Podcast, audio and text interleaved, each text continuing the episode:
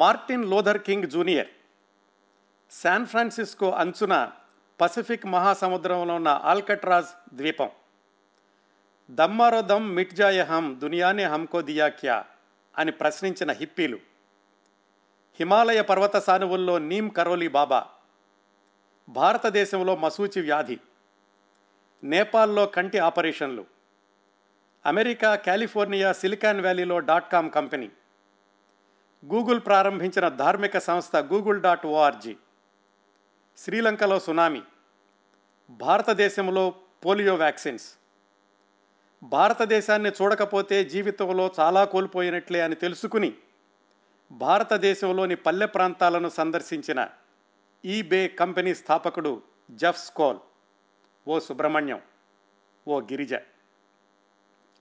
ఏమిటి మాటలన్నీ, ఒకదానికొకటి సంబంధం లేదు, అసలు మీరేం చెప్పబోతున్నారు అని మీలో చాలామంది అనుకుంటున్నారేమో కదా. ఒకదానికొకటి సామ్యం లేవనిపించే ఈ మాటలను ఎలా అనుసంధానం చేయవచ్చో చెప్తాను. అంతకుముందు మరొక రెండు విషయాలు ప్రస్తావిస్తాను. కలికాలంలో పాపం పెరిగిపోతోంది, అన్యాయాలు అక్రమాలు ఎక్కువైపోతున్నాయి, మనుషుల్లో స్వార్థం మితిమీరుతోంది, పక్కవాణ్ణి తొక్కుకుంటూ ముందుకెళ్లడమే అభివృద్ధి అనుకుంటున్నాం. ఇలాంటి వ్యాఖ్యలు తరచూ వింటుంటాం కదా. నిజమే, ఎందుకంటే సామాజిక మాధ్యమాల్లో ఎక్కువగా కనిపించేవి నేరాలు, ఘోరాలు, అవినీతి, రాజకీయాలు, మోసాలు, ద్వేషాలు, యుద్ధాలు, అశాంతి, ఇవే కదా. ఇవన్నీ ఎక్కువ ఉన్నమాట నిజమే, కానీ సమకాలీన సమాజంలో, ఏ దేశంలోనైనా కానివ్వండి, ఏ సమాజంలోనైనా కానివ్వండి, మంచి కూడా కావాల్సినంత ఉంది. మానవ సంక్షేమం కోసం ఆలోచించే వ్యక్తులు, స్వార్థరహితంగా పనిచేసే వ్యక్తులు, సంస్థలు కూడా ఉన్నాయి. ఇలాంటి వాళ్ళ గురించి మనం గత కార్యక్రమాల్లో చాలామంది గురించి మాట్లాడుకున్నాం. ఉదాహరణకి కొద్ది వారాల క్రిందటే మనం మాట్లాడుకున్న చెక్ ఫీని, తన జీవితకాల సంపాదన $8 బిలియన్ల దాన ధర్మాలకే వెచ్చించిన విశిష్టమైనటువంటి వ్యక్తి. అలాంటి వాళ్ళు చాలామంది ఉన్నారు ఈ సమకాలీన ప్రపంచంలో, సమకాలీన సమాజాల్లో. అట్లాగే మానవ జీవన ప్రమాణాలను మెరుగుపరచాలి అని నిరంతరం పరిశోధనలు చేస్తున్న శాస్త్రవేత్తలు ఉన్నారు. భయంకరమైన వ్యాధులకు మెరుగైన చికిత్సా విధానాలను అభివృద్ధి చేసే మార్గంలో కృషి చేస్తున్న నిపుణులు ఉన్నారు. ఇంత మంచితనం కూడా ఇంకొక వైపు ఉండబట్టే భూగోళం మీద ఏ కొద్ది సమతుల్యత అయినా కానీ కొనసాగుతోంది. మానవ జాతిని శిక్షించేవి, మానవ జాతికి అత్యంత ప్రమాదకరమైనవి, మానవ జాతిని మధ్యలోనే నిర్మూలించేవి మరికొన్ని ఉన్నాయి. అవే భయంకరమైన అంటువ్యాధులు, సంక్రమణ వ్యాధులు, అంటే ఒకరి నుంచి ఒకరికి పాకేటటువంటి వ్యాధులు. ఎక్కడో చిన్నగా మొదలవుతుంది ఏదో వైరస్, శరవేగంతో భూగోళం అంతా పాకిపోతుంది, వేలాది లక్షలాది మంది ప్రాణాలను బలి తీసుకుంటుంది. ఒకప్పటి మసూచి, గత దశాబ్దాల్లో వ్యాపించిన bird flu, SARS virus, Ebola, ఇంకా చెప్పాలంటే క్రిందటి వారమే చైనాలో మొదలైన కరోనా వైరస్, ఇలాంటి వైరస్లు గత 30 సంవత్సరాల్లో దాదాపుగా 30 పైగా బయలుదేరాయి, ఎంతోమంది ప్రాణాలు బలికొన్నాయి అని ఒక అంచనా. ఇలా వైరస్ల ద్వారా వ్యాపించేటటువంటి వ్యాధుల్ని ఎంత త్వరగా గుర్తిస్తే అంత త్వరగా అదుపు చేయగలిగే అవకాశం ఉంటుంది. ఆ దిశలో, అంటే ఇలాంటి భయంకరమైన వ్యాధుల్ని అత్యంత శీఘ్రంగా గుర్తించగలిగే విధానాల మీద, ప్రణాళికల మీద నిరంతరం పనిచేసే సంస్థలు ఉన్నాయి, వాటికి అంకితమైన వ్యక్తులు ఉన్నారు. ఇలాంటి వాళ్ళ గురించి, ఇలాంటి ప్రయత్నాల గురించి మనం చాలా తక్కువగా వింటూ ఉంటాం. అంటే ప్రపంచంలో ఒకవైపు విధ్వంసం ఎంత జరుగుతుందో, మరోవైపు మానవాళి సంక్షేమం కోసం అన్ని ప్రయోగాలు జరుగుతున్నాయి. మళ్ళీ టాపిక్ మారుస్తాను. ఏ మనిషి జీవితంలోనైనా నమ్మకం, విశ్వాసం అనేది అత్యంత ప్రముఖమైన పాత్ర పోషిస్తుంది. నమ్మకం అంటే ఎవరి మీద? కొంతమందికి దైవం అనే భావాన్ని నమ్ముతారు, కొంతమంది దేవుళ్ళను మాత్రమే నమ్ముతారు, కొంతమంది స్వామీజీలను నమ్ముతారు, కొంతమంది బాబాలను నమ్ముతారు, కొంతమంది ప్రవచనకారులను నమ్ముతారు, కొంతమంది మత పెద్దలను నమ్ముతారు, కొంతమంది తమకు సన్నిహితులైన మిత్రులను నమ్ముతారు, కొంతమంది మత గ్రంథాలను నమ్ముతారు. ఇవేమీ తప్పు కాదు. ఎవరికి ఎవరి మీదైనా నమ్మకం ఉండొచ్చు. అయితే ఆ విశ్వాసం మూఢ విశ్వాసంగా మారి అదే ప్రపంచంగా ప్రచారం చేయడము, తను విశ్వసించే సిద్ధాంతాన్ని ఒప్పుకొని వాళ్ళని శత్రువులుగా పరిగణించడంలోనే ఇబ్బందులు, ఘర్షణలు మొదలవుతాయి. అలా కాకుండా ఎవరి మీదో మనకున్నటువంటి విశ్వాసాన్ని ఆలంబనగా చేసుకుని మీద మనకుండే నమ్మకంగా మార్చుకుని, అంటే ఆత్మవిశ్వాసాన్ని పెంపొందించుకుని, ఆత్మబలాన్ని పెంపొందించుకున్న రోజున మనిషి అద్భుతాలు చేయగలడు. ఆ మార్గంలో సమాజాన్ని పాజిటివ్గా ప్రభావితం చేసే మనిషి తనను తాను మహామనిషిగా మార్చుకోగలడు. ఈ అంశాన్ని ఇక్కడ ఆపేస్తాను. ఇంత సుదీర్ఘమైన ఉపోద్ఘాతంతో ఒకదానికొకటి సంబంధం లేని అనేక అంశాలు ప్రస్తావించుకున్నాం కదా. వీటన్నింటి కలయికను తన వ్యక్తిత్వంలో, జీవన మార్గంలో ఒక భాగంగా మార్చుకున్న ఒక అద్భుతమైన వ్యక్తి గురించి ఈరోజు మనం మాట్లాడుకోబోతున్నాం. 1960 దశకంలోనే ఆయన చదువుకునే రోజుల్లో అమెరికాలోని మైనారిటీల హక్కుల కోసం ఉద్యమించిన ఓ ఉద్యమకారుడు. అప్పటికి ఆయన వయసు 16-17 సంవత్సరాలు కూడా ఉండదు. ఆ తర్వాత ఆయన ఒక డాక్టర్, ఆయన ఒక హిప్పీ, ఎపిడెమియాలజిస్ట్ అంటే సాంక్రమిక వ్యాధుల శాస్త్రజ్ఞుడు. ఇలాగా ఒకళ్ళ నుంచి ఒకళ్ళకు పాకేటటువంటి వ్యాధులను గురించి పరిశోధన చేసేటటువంటి శాస్త్రజ్ఞుడు. హిందూ మతాన్ని, హిందూ దేవతలను విశ్వసించిన ఆధ్యాత్మికవేత్త, హిమాలయాల్లోని నీమ్ కరోలి బాబా శిష్యుడు. భారతదేశంలో ఒకప్పుడు మసూచిని, ఇటీవల పోలియోని నిర్మూలించడానికి కృషి చేసిన బృందాల్లో కీలక పాత్రధారి. ఇటు అమెరికా సిలికాన్ వ్యాలీలో .com company CEO, Apple company స్థాపకుడు స్టీవ్ జాబ్స్కి సన్నిహిత మిత్రుడు. ప్రపంచంలో అనేక దేశాల్లో అంధత్వాన్ని రూపుమాపే బృహత్తర కార్యక్రమాన్ని దశాబ్దాలుగా అమలు చేస్తున్న సేవా SEVA అనే సంస్థను ప్రారంభించిన వారిలో ఒకరు. ఇంకా చాలా చాలా చాలా ఉన్నాయి ఈయన గురించి చెప్పుకోవడానికి. ఇంతకీ ఈయన పేరు చెప్పలేదు కదా. ఆయన పేరు సుబ్రహ్మణ్యం. అంటే మీలో చాలామంది ఏ సుబ్రహ్మణ్యం అని అడగొచ్చు. అసలు పేరు చెప్తాను. Larry Brilliant alias Subrahmanyam. అదేమిటి అమెరికన్ పేరు చెప్పి ఇంకొక హిందూ పేరు కలిపి చెబుతారు అని ఆశ్చర్యం కలగొచ్చు. లారీ బ్రిలియంట్ జీవితం నిండా ఇలాంటి ఆశ్చర్యాలు, అద్భుతాలు అనేకం కనిపిస్తాయి. బ్రిలియంట్ అంటే డిక్షనరీ అర్థం మీ అందరికీ తెలుసు. మేధావి, ప్రకాశించేవాడు, కాంతులు పంచేవాడు, ఇలా ఎన్ని అన్వయాలైనా చెప్పుకోవచ్చు కదా.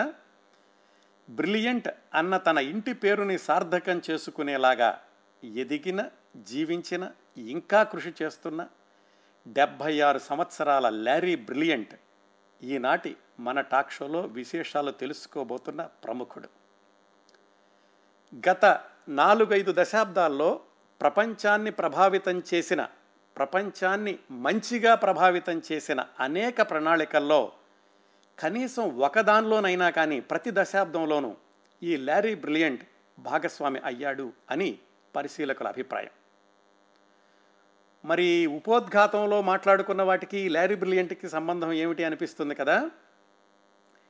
లారీ బ్రిలియంట్ జీవితంలో మనం ఉపోద్ఘాతంలో మాట్లాడుకున్న అంశాలన్నీ ఎలాగా ఒక భాగం అయ్యాయో తెలుసుకుంటే లారీ బ్రిలియంట్ సంక్షిప్త జీవితం తెలుస్తుంది. అది తెలుసుకున్నాక సస్పెన్స్ సినిమాకి మించినటువంటి అద్భుతమైన ఆయన జీవిత ప్రయాణం గురించి వివరంగా మాట్లాడుకుందాం. ముందు సంక్షిప్తంగా తెలుసుకుందాం. ఇంతవరకు మొట్టమొదట్లో నేను చెప్పిన మాటలన్నీ ఈయన జీవితానికి ఎలా అన్వయిస్తాయో తెలుసుకుందాం. మరొక 3 నెలల్లో 76 సంవత్సరాలు పూర్తి చేసుకోబోతున్న లారెన్స్ బ్రిలియంట్, లారీ బ్రిలియంట్ స్వస్థలం అమెరికా మిషిగన్ రాష్ట్రంలోని డెట్రాయిట్. కాలేజీలో ఉన్న రోజుల్లోనే, అంటే 1960-62 ఆ ప్రాంతాల్లో 18-19 సంవత్సరాల వయసు ఉన్నప్పుడు మార్టిన్ లూథర్ కింగ్ జూనియర్ ప్రసంగం విని పౌర హక్కుల ఉద్యమాల్లో దూకేశాడు, చురుగ్గా పాల్గొన్నాడు. పశ్చిమ తీరంలోని శాన్ ఫ్రాన్సిస్కోకి డాక్టర్ ఇంటర్న్షిప్ చేసేందుకు వచ్చి శాన్ ఫ్రాన్సిస్కోలో ఉండగా ఓ అత్యంత సాహసోపేతమైన పని చేసి వార్తల్లో వ్యక్తి అయ్యాడు. ఆ సాహసోపేతమైన పని ఏమిటో తర్వాత చెప్తాను. ఇది 1969లో జరిగింది. ఆ తర్వాత ఒక సినిమాలో వేషం వేద్దామని వెళ్ళి హిప్పీల సాహచర్యంతో భార్యతో సహా ఆ హిప్పీ సంస్కృతిలో కలిసిపోయాడు. ఇది ఒక విచిత్రమైన మలుపు ఆయన జీవితంలో. మనిషి జీవితంలో మలుపుల గురించి చాలామంది గురించి మాట్లాడుకున్నప్పుడు మనం తెలుసుకున్నాం. ఒక్కొక్కసారి చాలా విచిత్రంగా ఉంటాయి, ఒక్కొక్కసారి మనిషిని ఒక మెట్టు పైకెక్కిస్తాయి, ఇంకొకసారి మనిషిని దిగజారుస్తూ ఉంటాయి. కానీ మనిషిని మెట్టు పైకెక్కిచ్చేటటువంటి మలుపులు 10 మంది తెలుసుకోవాలి, 10 మంది గుర్తుపెట్టుకోవాలి. అలాంటి మలుపు మనకు ఎదురైనప్పుడు మనం ఈ మార్గంలో పైకి వెళ్ళొచ్చు అనేటటువంటి స్ఫూర్తి కలుగుతూ ఉంటుంది. ఈయన ఈ ల్యారీ బ్రిలియంట్ భార్యతో సహా హిప్పీ సంస్కృతిలో కలిసిపోవడం వాళ్ళ జీవితంలో ఒక మలుపు. ఆ హిప్పీలతో కలిసి దేశదేశాలు తిరుగుతూ హిమాలయాల్లో నీమ్ కరోలి బాబా అని ఆయన దగ్గరికి వెళ్ళాడు. అక్కడికి వెళ్ళినప్పుడు పక్కనే ఇంకో కుర్రాడు కనిపించాడు. గుండు, కాళ్ళకి చెప్పులు లేవు, బాగా వదులుగా ఉండేటటువంటి లాల్చీ పైజమా వేసుకున్నాడు. ఎక్కడి నుంచి వచ్చావని ఆ కుర్రాడిని పలకరిస్తే ఆ కుర్రాడు చెప్పాడు, నేను ఒరెగాన్ నుంచి వచ్చాను, చదువుకుంటున్నాను, మనసెందుకో బాగాలేదు, ఇక్కడ హిమాలయాల్లో బాబాలు ఉంటారని తెలిసింది, వీళ్ళ దగ్గరికి వస్తే కాస్త ఆధ్యాత్మికత అది తెలుస్తుంది, మనసు ప్రశాంతంగా అవుతుందని వచ్చానన్నాడు. నీ పేరేమిటి అని అడిగాడు ఈ ల్యారీ బ్రిలియంట్. నా పేరు స్టీవ్ జాబ్స్ అని చెప్పాడు ఆయన. ఆయనే యాపిల్ కంపెనీ స్థాపించినటువంటి స్టీవ్ జాబ్స్. మనం మాట్లాడుకుంటున్న ల్యారీ బ్రిలియంట్ నీమ్ కరోలి బాబా దగ్గరికి వెళ్ళిన రోజుల్లోనే స్టీవ్ జాబ్స్ కూడా అక్కడ ఉన్నాడు కొన్ని రోజులు. అది తర్వాత వివరాలు తెలుసుకుందాం. ఈ నీమ్ కరోలి బాబా దగ్గరికి వెళ్ళినప్పుడు ఆయన ఈ ల్యారీ బ్రిలియంట్ పేరుని సుబ్రహ్మణ్యంగా, వాళ్ళ ఆవిడ పేరుని గిరిజగా మార్చారు. ఇది 1971లో జరిగింది. ఇదొక మలుపు ల్యారీ బ్రిలియంట్ జీవితంలో. ఇందాక విశ్వాసం గురించి మాట్లాడుకున్నాం కదా, ఎవరికి ఎవరి మీదైనా నమ్మకం ఉండొచ్చు, కానీ ఆ నమ్మకాన్ని అక్కడతో ఆపకుండా మన మీద నమ్మకంగా మార్చుకుంటే కనుక మనం కూడా అద్భుతాలు చేయొచ్చని సరిగ్గా ల్యారీ బ్రిలియంట్ అదే చేశాడు. నీమ్ కరోలి బాబా మీద ఆయనకున్నటువంటి విశ్వాసాన్ని నీమ్ కరోలి బాబా తనకిచ్చిన ఆజ్ఞ ద్వారా తన మీద నమ్మకంగా మార్చుకుని వరల్డ్ హెల్త్ ఆర్గనైజేషన్లో చేరి భారతదేశంలో, బంగ్లాదేశ్లో, నేపాల్లో 1973, 1977 ఆ ప్రాంతాల్లో మసూచి నిర్మూలన కార్యక్రమాల్లో కీలకమైనటువంటి పాత్ర పోషించాడు. ఉత్తర భారతదేశంలో మారుమూల ప్రాంతాల్లో, మారుమూల గ్రామీణ ప్రాంతాల్లో ఇంటింటికి తిరిగాడు. ఇది ఇంకొక మలుపు ఆయన జీవితంలో. మంచి చెయ్యాలి అనిపించడం, ఒకసారి మంచి పనులు చేశాక ఇలాంటివి కొనసాగించాలి అనిపించడం కూడా ఒక విధమైనటువంటి అంటువ్యాధి అనే మాటను ఇక్కడ పాజిటివ్ దృక్పథంలో వాడుతున్నాను. ఒకసారి భారతదేశంలో ఈ మసూచి నిర్మూలన ప్రణాళికను విజయవంతంగా అమలుపరిచిన వాళ్ళల్లో ఒకడు అయ్యాక ల్యారీ బ్రిలియంట్ అమెరికా వచ్చేసి మరికొంతమంది మిత్రులతో కలిసి SEVA సేవా అనే సంస్థను ప్రారంభించి Tibet, Nepal, India, Bangladesh, Cambodia, Tanzania ఇలాంటి దేశాల్లో లక్షలాది కంటి ఆపరేషన్లు ఉచితంగా నిర్వహించారు. ల్యారీ బ్రిలియంట్ బీజాలు వేసిన ఆ SEVA అనే సంస్థ ఇంకా తన సేవా కార్యక్రమాలను కొనసాగిస్తూనే ఉంది. ఇంకా అమెరికా వచ్చేసినటువంటి ల్యారీ బ్రిలియంట్ మెడికల్ ప్రొఫెసర్గా కొనసాగుతూనే అసలు ఆయనకి ఏమాత్రం సంబంధం లేనటువంటి టెక్నాలజీ రంగంలోకి అడుగుపెట్టారు.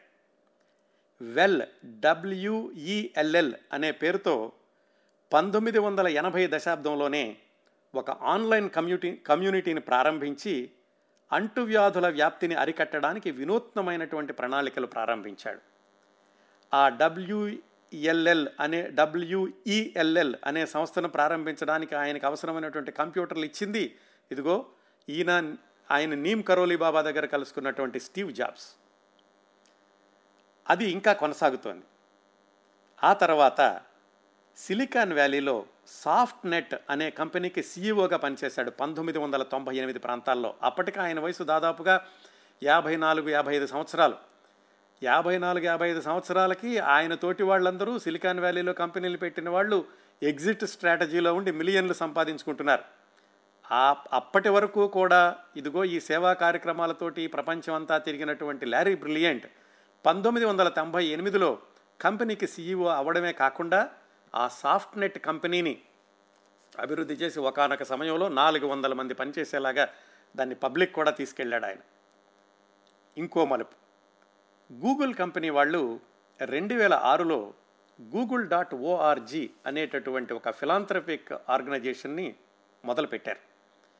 దానికి ఎవరు సరైనటువంటి వ్యక్తి దాన్ని నడిపించడానికి అని వాళ్ళు వెతుకుతూ వెతుకుతూ వాళ్ళకు కనిపించినటువంటి ఒకే ఒక వ్యక్తి లారీ బ్రిలియంట్. ఇటు టెక్నాలజీ తెలిసి ఉండాలి, సేవా కార్యక్రమాల్లో అనుభవం ఉండాలి, కేవలం అనుభవమే కాదు వాటిని విజయవంతంగా అమలుపరిచినటువంటి దాఖలాలు ఉండాలి. అవన్నీ కలిసింది మనం మాట్లాడుకోబోతున్న లారీ బ్రిలియంట్. అందుకని గూగుల్ వాళ్ళు ఈ లారీ బ్రిలియంట్ని వాళ్ళు స్థాపించిన Google.orgకి మొట్టమొదటి మేనేజింగ్ డైరెక్టర్గా తీసుకున్నారు. ఎక్కడ ప్రయాణమో చూడండి, డెట్రాయిట్లో ప్రారంభించి శాన్ ఫ్రాన్సిస్కో వచ్చి, హిమాలయాలకు వెళ్ళి, హిప్పీల్లో కలిసిపోయి, మళ్ళీ అమెరికా వచ్చి, భారతదేశంలోని పల్లెటూళ్ళన్నీ ప్రయాణించి, మళ్ళీ అమెరికా వచ్చి, మళ్ళీ గూగుల్లో మేనేజింగ్ డైరెక్టర్ అయ్యారు. ఆ తర్వాత 2009 నుంచి ఈబే కంపెనీ వ్యవస్థాపకుడు జెఫ్ స్కోల్ ఆయన మొదలుపెట్టినటువంటి స్కోల్ గ్లోబల్ థ్రెట్స్ ఫండ్ అనేటటువంటి సంస్థకి చైర్మన్గా వెళ్ళారు. ప్రస్తుతం ఆయన ఆ స్కోల్ గ్లోబల్ థ్రెట్ ఫండ్ అనే కంపెనీలోనే కీలకమైన పాత్రలో కొనసాగుతూ salesforce.org లాంటి సంస్థల్లో కూడా ఆయన బోర్డ్ ఆఫ్ డైరెక్టర్గా ఉంటూ అంటువ్యాధుల నిర్మూలన, పర్యావరణ పరిరక్షణ, అణ్వాయుధాల నియంత్రణ, మిడిల్ ఈస్ట్ రాజకీయ సంక్షోభాలను ఎలాగా పరిష్కరించాలి, వీటన్నింటి గురించి కూడా ఆయన చురుగ్గా కృషి చేస్తున్నారు.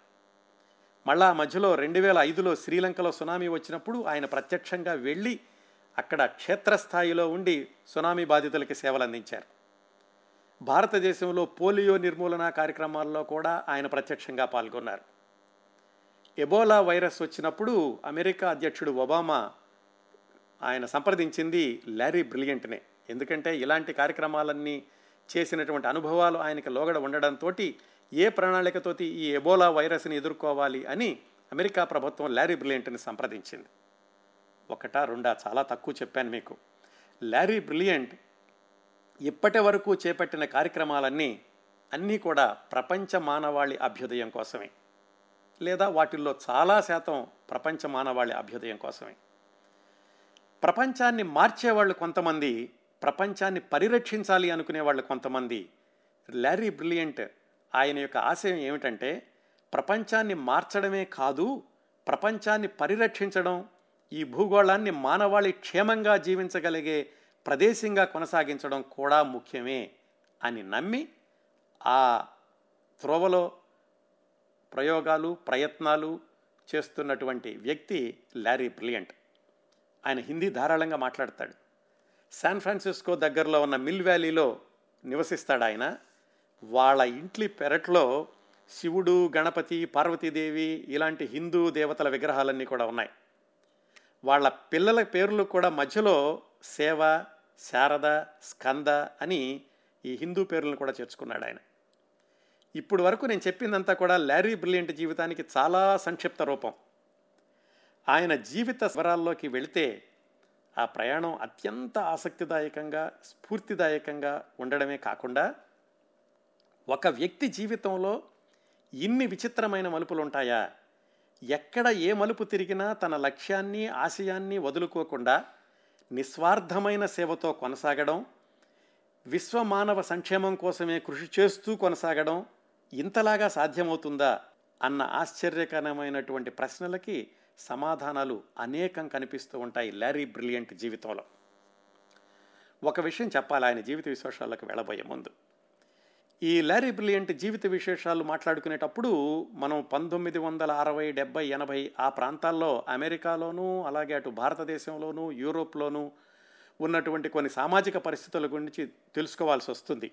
ఉదాహరణకి ఆ 1960 ప్రాంతాల్లో అమెరికాలో మొదలైన కౌంటర్ కల్చర్, అలాగే హిప్పీ ఉద్యమం, రాక్ బ్యాండ్స్ ఇలాంటి అంశాల గురించిన ప్రస్తావన కూడా ఉంటుంది. అలాంటి అంశాలు వచ్చినప్పుడు వాటి గురించి సంక్షిప్తంగా తెలియచేస్తూ లారీ బ్రిలియంట్ జీవితాన్ని మీ ముందుకు తీసుకొచ్చే ప్రయత్నం చేస్తాను. 3 సంవత్సరాల క్రిందటి వరకు, అంటే ఆయన సమ్టైమ్స్ బ్రిలియంట్ అని ఆయన గురించి ఆయన పుస్తకం రాసుకున్నారు 3 సంవత్సరాల క్రిందట. అప్పటి వరకు కూడా ల్యారీ బ్రిలియంట్ గురించి తెలుసుకోవాలి అంటే ఆయన గురించి అక్కడక్కడ పత్రికల్లో వచ్చినటువంటి వ్యాసాలు, ఆయన ఇచ్చిన ఇంటర్వ్యూలే ఆధారంగా ఉన్నాయి. ఇప్పటికి కూడా మీరు యూట్యూబ్లోకి వెళ్ళ చూడొచ్చు, డజన్ల కొద్ది ఇంటర్వ్యూలు ఉన్నాయి ల్యారీ బ్రిలియంట్ తోటి. ఆ విశేషాలన్నింటినీ ఒక క్రమంలో గుదిగురించి మీకు అందించడానికి ప్రయత్నిస్తున్నాను. ఆయన జీవిత విశేషాల్లోకి వెళదాం. ల్యారీ బ్రిలియంట్ వాళ్ళ తాతగారు వాళ్ళు రష్యా నుంచి అమెరికాలో డెట్రాయిట్కి వలస వచ్చారు. రష్యా అంటే దాని పక్కనే బెలు రష్యా అనేవాళ్ళు, అక్కడి నుంచి వచ్చారు. ల్యారీ వాళ్ళ నాన్నగారికి 7 ఏళ్ల వయసు వాళ్ళ తాతగారు వాళ్ళు డెట్రాయిట్ వచ్చినప్పుడు. డెట్రాయిట్ వీధుల్లో పెరగడం వల్ల ఆ రోజుల్లో జీవితం పోరాటంగా ఉండేది. పైగా వీళ్ళందరూ కూడా వలస వచ్చినటువంటి యూదు జాతికి చెందిన వాళ్ళు. ల్యారీ తండ్రి 10-12 సంవత్సరాలకే స్కూల్ మానేశాడు. వీధుల్లో తిరుగుతూ బ్రాకెట్ చీటీలు అమ్మడం ఇలాంటివి ఏవో చేసేవాడు. ఇదంతా ల్యారీ బ్రిలియంట్ వాళ్ళ నాన్నగారు. వీధి పోరాటాలకు దిగేటటువంటి గ్యాంగ్స్ని తట్టుకోవడానికి బాక్సింగ్ కూడా నేర్చుకున్నాడు ఆయన. చదువుకోకపోవడంతో చిన్న చితక వ్యాపారాలు చేస్తూ పెరిగాడు ల్యారీ బ్రిలియంట్ తండ్రి. ఇంట్లో ఎప్పుడు కూడా ఒక రివాల్వర్ సిద్ధంగా ఉంచుకునేవాడు, ఎప్పుడు ఏ మాఫియా గ్యాంగ్ తోటి తలపడాల్సి వస్తుందో అని చెప్పి. ఆయనకి 42వ ఏట మనం మాట్లాడుకుంటున్న ల్యారీ బ్రిలియంట్ మే 5, 1944 జన్మించాడు. ల్యారీ బ్రిలియంట్ తర్వాత 3 ఏళ్లకి బ్యారీ బ్రిలియంట్ అని ఇంకొక అబ్బాయి వాళ్ళ నాన్నకి. పిల్లలు ఇద్దరు పెరిగి పెద్దవాళ్ళు అయ్యేసరికి వాళ్ళ నాన్నకి ఒక స్థిరమైనటువంటి వ్యాపారం ఉంది.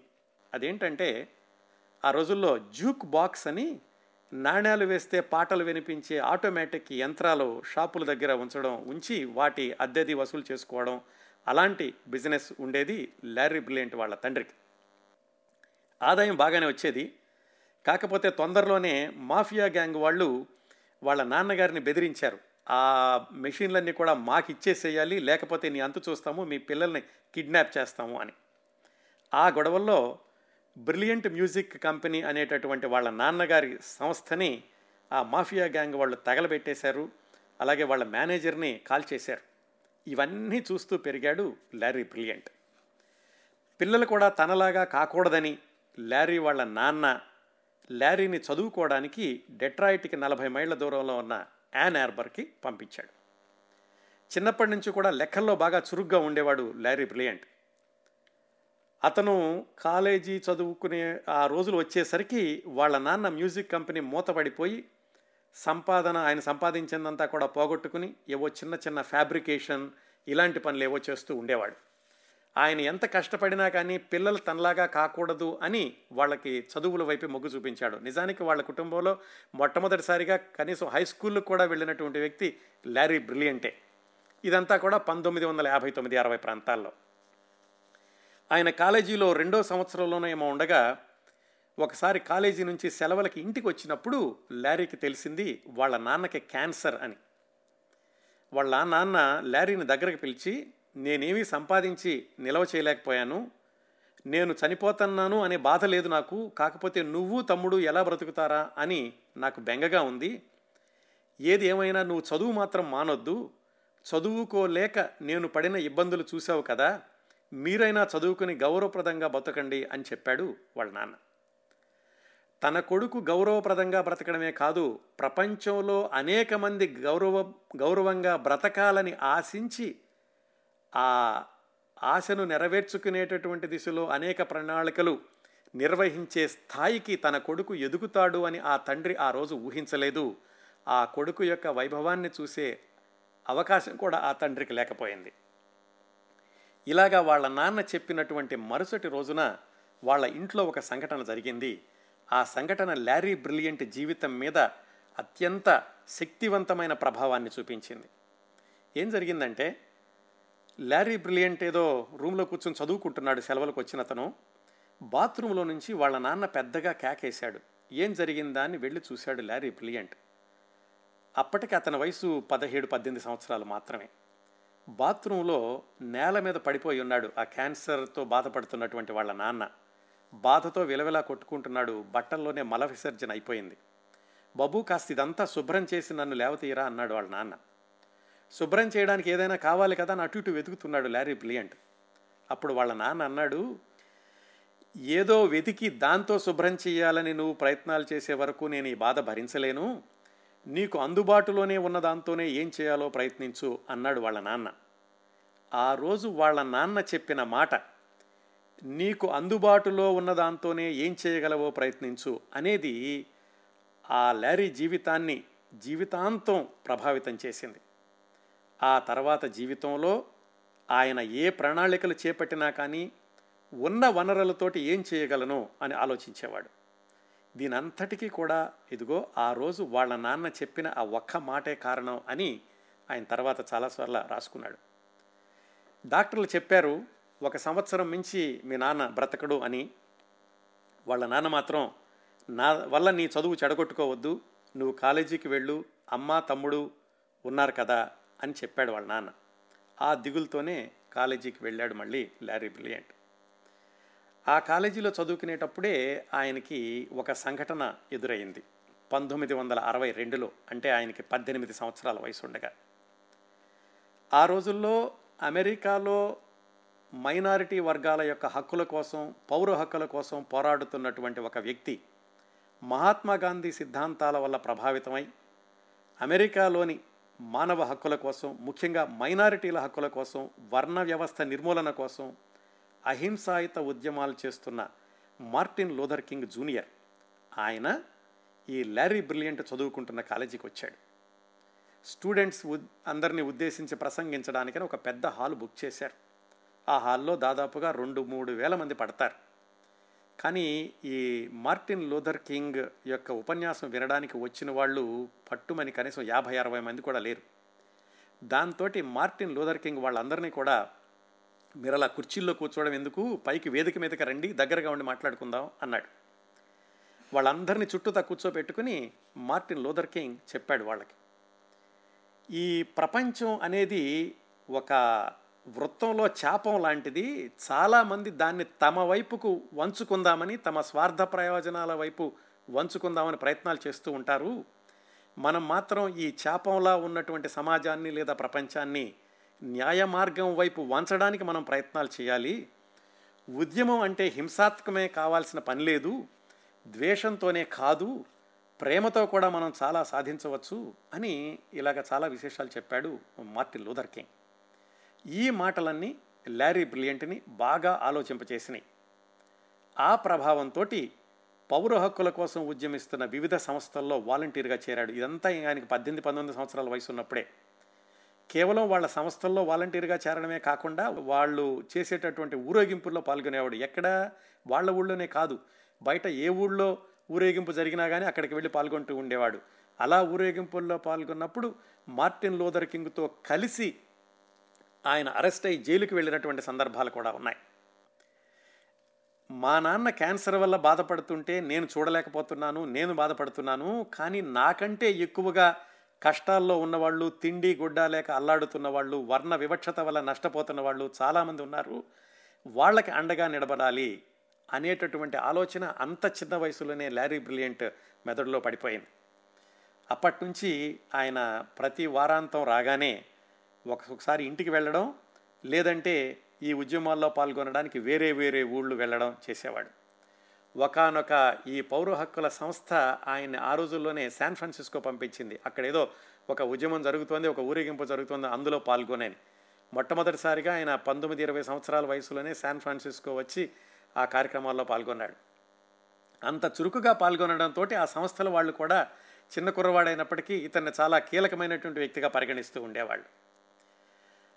ఆ రోజుల్లో అప్పుడు ఆయన విన్నటువంటి మార్టిన్ లూథర్ కింగ్ ఉపన్యాసం ఆయనలో చాలా మార్పు తెచ్చింది. ఇదే విషయాన్ని ఇప్పటికి కూడా ఆయన చెబుతూ ఉంటాడు. నా జీవితంలో జరిగిన మార్పులకి ఇవన్నీ కారణం మా నాన్న ఆ రోజు చెప్పిన మాట, తర్వాత మార్టిన్ లూథర్ కింగ్ చెప్పినటువంటి ఉపన్యాసం అని. డాక్టర్లు వాళ్ళ నాన్నగారికి ఇచ్చినటువంటి గడువు ఏది, క్యాన్సర్ తోటి 1 సంవత్సరంలో చనిపోతాడని చెప్పారు కదా, అది 1 సంవత్సరం అయ్యింది. ఆ తర్వాత ఒకరోజు ఆయన కాలేజీలో ఉండగా ఇంటి దగ్గర నుంచి కబురు వచ్చింది, మీ నాన్నకి సీరియస్గా ఉంది రా అని. ల్యారీ బ్రిలియంట్ వెళ్ళేసరికి వాళ్ళ నాన్న ఆసుపత్రిలో లైఫ్ సపోర్టింగ్ సిస్టమ్ మీద ఉన్నాడు. డాక్టర్లు చెప్పారు, మీ అమ్మగారు చాలా ఒత్తిడిలో ఉన్నారు, ఎలాంటి నిర్ణయం తీసుకోలేకపోతున్నారు, మరి నువ్వు మేజర్వి కదా, మీ నాన్న దాదాపుగా చనిపోయినట్లే, నువ్వు సంతకం పెడితే లైఫ్ సపోర్ట్ సిస్టమ్ తీసేస్తాం అని చెప్పారు. తమ్ముడు తనకంటే 3 ఏళ్ళు చిన్నవాడు. ఇంకా తనే ఒక నిర్ణయం తీసుకుని వాళ్ళ నాన్న జీవిత వీడ్కోలు పత్రాల మీద 20-21 సంవత్సరాల లారీ బ్రిలియంట్ సంతకం పెట్టాడు. వాళ్ళ లైఫ్ సపోర్టింగ్ సిస్టమ్ తీసేశారు. కళ్ళ ముందే వాళ్ళ నాన్న విగత జీవుడయ్యాడు. ఇది జరిగినప్పుడు వాళ్ళ తాతగారు వచ్చారు వాళ్ళ ఇంటికి, వీళ్ళు ఎలా ఉన్నారో, అమ్మాయి వాళ్ళు మనవాళ్ళు ఎలా ఉన్నారో చూద్దామని. ఆ సమయంలో లారీ బ్రిలియంట్ మేడ మీద ఉన్నాడట, 2వ అంతస్తులో. ఆయన చేతిలో ఏదో కొత్తగా ఉన్నటువంటి ఒక కాయిన్ ఏదో ఉంటే, తాత ఒకసారి పైకి రా, నీకు కొత్త కాయిన్ చూపిస్తాను అన్నాడు. వాళ్ళ తాత కిందుండి, నువ్వు రారా కిందకి చూపిద్దు కానీ నేను పైకి ఎక్కడం కష్టంగా ఉంది అంటే, లేదు తాత పైకిరా పైకిరా అని 2-3 సార్లు అనేసరికి వాళ్ళ తాతగారు మెట్లెక్కుతూ పైకి వెళ్ళాడు ఆయాసపడుతూ. ఈయన చూపించినటువంటి నాణ్యం ఏదో చూశాడు, కానీ ఆ ఆయాసంతో ఆయన అక్కడే కూలబడిపోయాడు. కిందకి తీసుకొచ్చేసరికి ఆయన చనిపోయాడు. ఆ తర్వాత లారీ బ్రిలియంట్ అనుకున్నట్టు, అయ్యో నేను తాతను పైకి రమ్మనకుండా ఉంటే బాగుండేది, నా మూలాన పైకి వచ్చేలా అయిపోయాడు కదా అని. ఆ విధంగా ఒక 1 వారం రోజుల్లోనే వాళ్ళ తాత తండ్రి 2 కూడా చనిపోయారు. వాళ్ళ నాన్న చనిపోయేటప్పటికీ వాళ్ళకి ఇల్లు కారు తప్ప ఏమీ లేదు. ఇవన్నీ చూసినటువంటి లారీ బ్రిలియంట్కి అంత చిన్న వయసులోనే ఒక విధమైన తాత్విక చింతన అలవాటైంది. జీవితం, మరణం, బాధ, శోకం, వీటన్నింటికి అర్థం ఏమిటి, దేనివల్ల ఏది వస్తుంది, దేన్ని ఎలా అధిగమించాలి, ఇలాంటివన్నీ ఆలోచిస్తూ ఫిలాసఫీ పుస్తకాలు చదివేవాడు. నిజానికి ఆయన కాలేజీలో తీసుకున్నది కూడా ఫిలాసఫీ మేజరే. ఇలా చదువుతున్నప్పటికీ కూడా వాళ్ళ నాన్న చెప్పినటువంటి మాటలు మర్చిపోలేదు. సరైన చదువే నీకు గౌరవాన్ని ఇస్తుంది అనేది. వాళ్ళ అమ్మతో చెప్పాడు, అమ్మ ఎలాగైనా సరే నాకు కావాల్సిన డబ్బులు నేను సంపాదించుకుని మెడిసిన్ చదువుతాను, నాన్న క్యాన్సర్తో పోయాడు కదా, ఇలాంటి రోగులకి సేవ చేయడమే నా జీవిత ధ్యేయం అనుకుంటాను అని వాళ్ళ అమ్మగారికి చెప్పి ఆమెను ఒప్పించి వాళ్ళ ఉన్న ఊళ్ళోనే మెడిసిన్లో చేరాడు. ఆయన అండర్ గ్రాడ్యుయేషన్లో చదువుకుందేమో ఫిలాసఫీ, కానీ గ్రాడ్యుయేషన్కి ఏమో మెడిసిన్లో చేరాడు. ఈ కాలేజీలో కూడా చాలా చురుకుగా ఉండడం, ఆయన మ్యాథమెటిక్స్లో చాలా మంచి మార్కులు రావడంతో పక్క పిల్లలకి ట్యూషన్లు చెప్పి కొంత సంపాదించుకునేవాడు.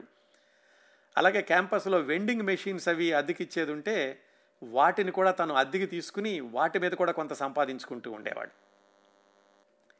అలాగా లారీ బ్రిలియంట్ చిన్నప్పటి నుంచి బ్రిలియంటే కాబట్టి మెడిసిన్ చదువుకోవడం ఏమీ కష్టం కాలేదు.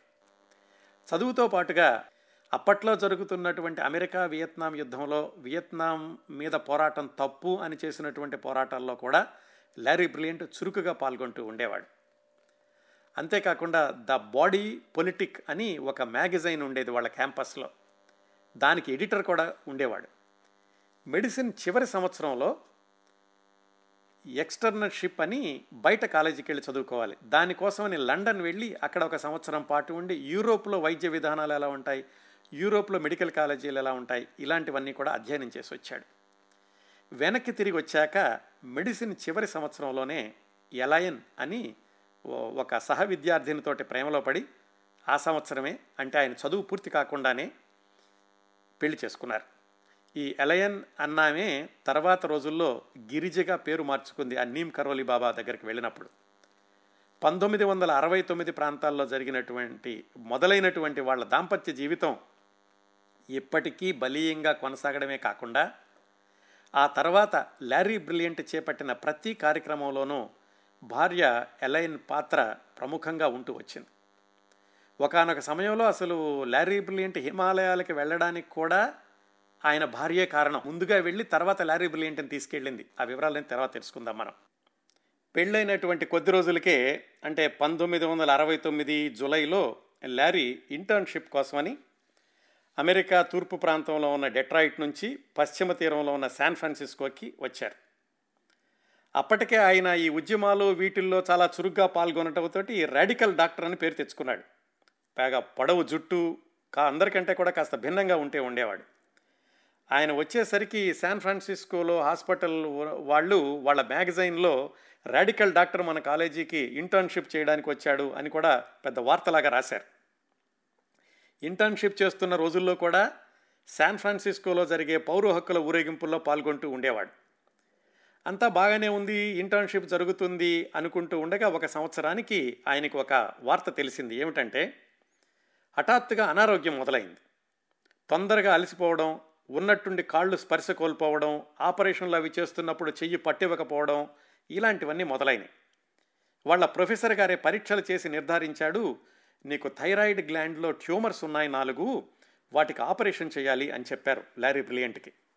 అయితే అంత అర్జెంటుగా చేయాల్సిన అవసరం లేదు, కాకపోతే నీవు ఈ సర్జరీ అయ్యే వరకు కూడా నువ్వు ఇంటర్న్షిప్ కొంచెం విరామం ఇవ్వాలి, నీ శరీరం కొంచెం కుదుట పడ్డాక అప్పుడు ఆపరేషన్ చేసి థైరాయిడ్ గ్లాండ్స్లోని ఆ ట్యూమర్స్ తీసేస్తాం అని వాళ్ళ ప్రొఫెసర్ చెప్పాడు.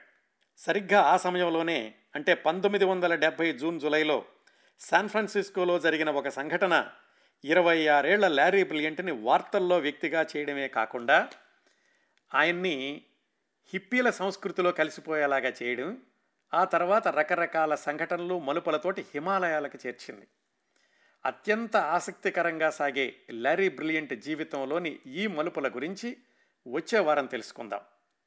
ఒక డాక్టర్, ఒక హిప్పీ, ఒక ఫిలాసఫర్, ఒక టెక్నాలజిస్ట్, ఒక ఫిలాంథ్రఫిస్ట్, ఒక సుబ్రహ్మణ్యం, లారీ బ్రిలియంట్ జీవిత విశేషాలు మొదటి భాగాన్ని ఇంతటితో ముగిద్దాం.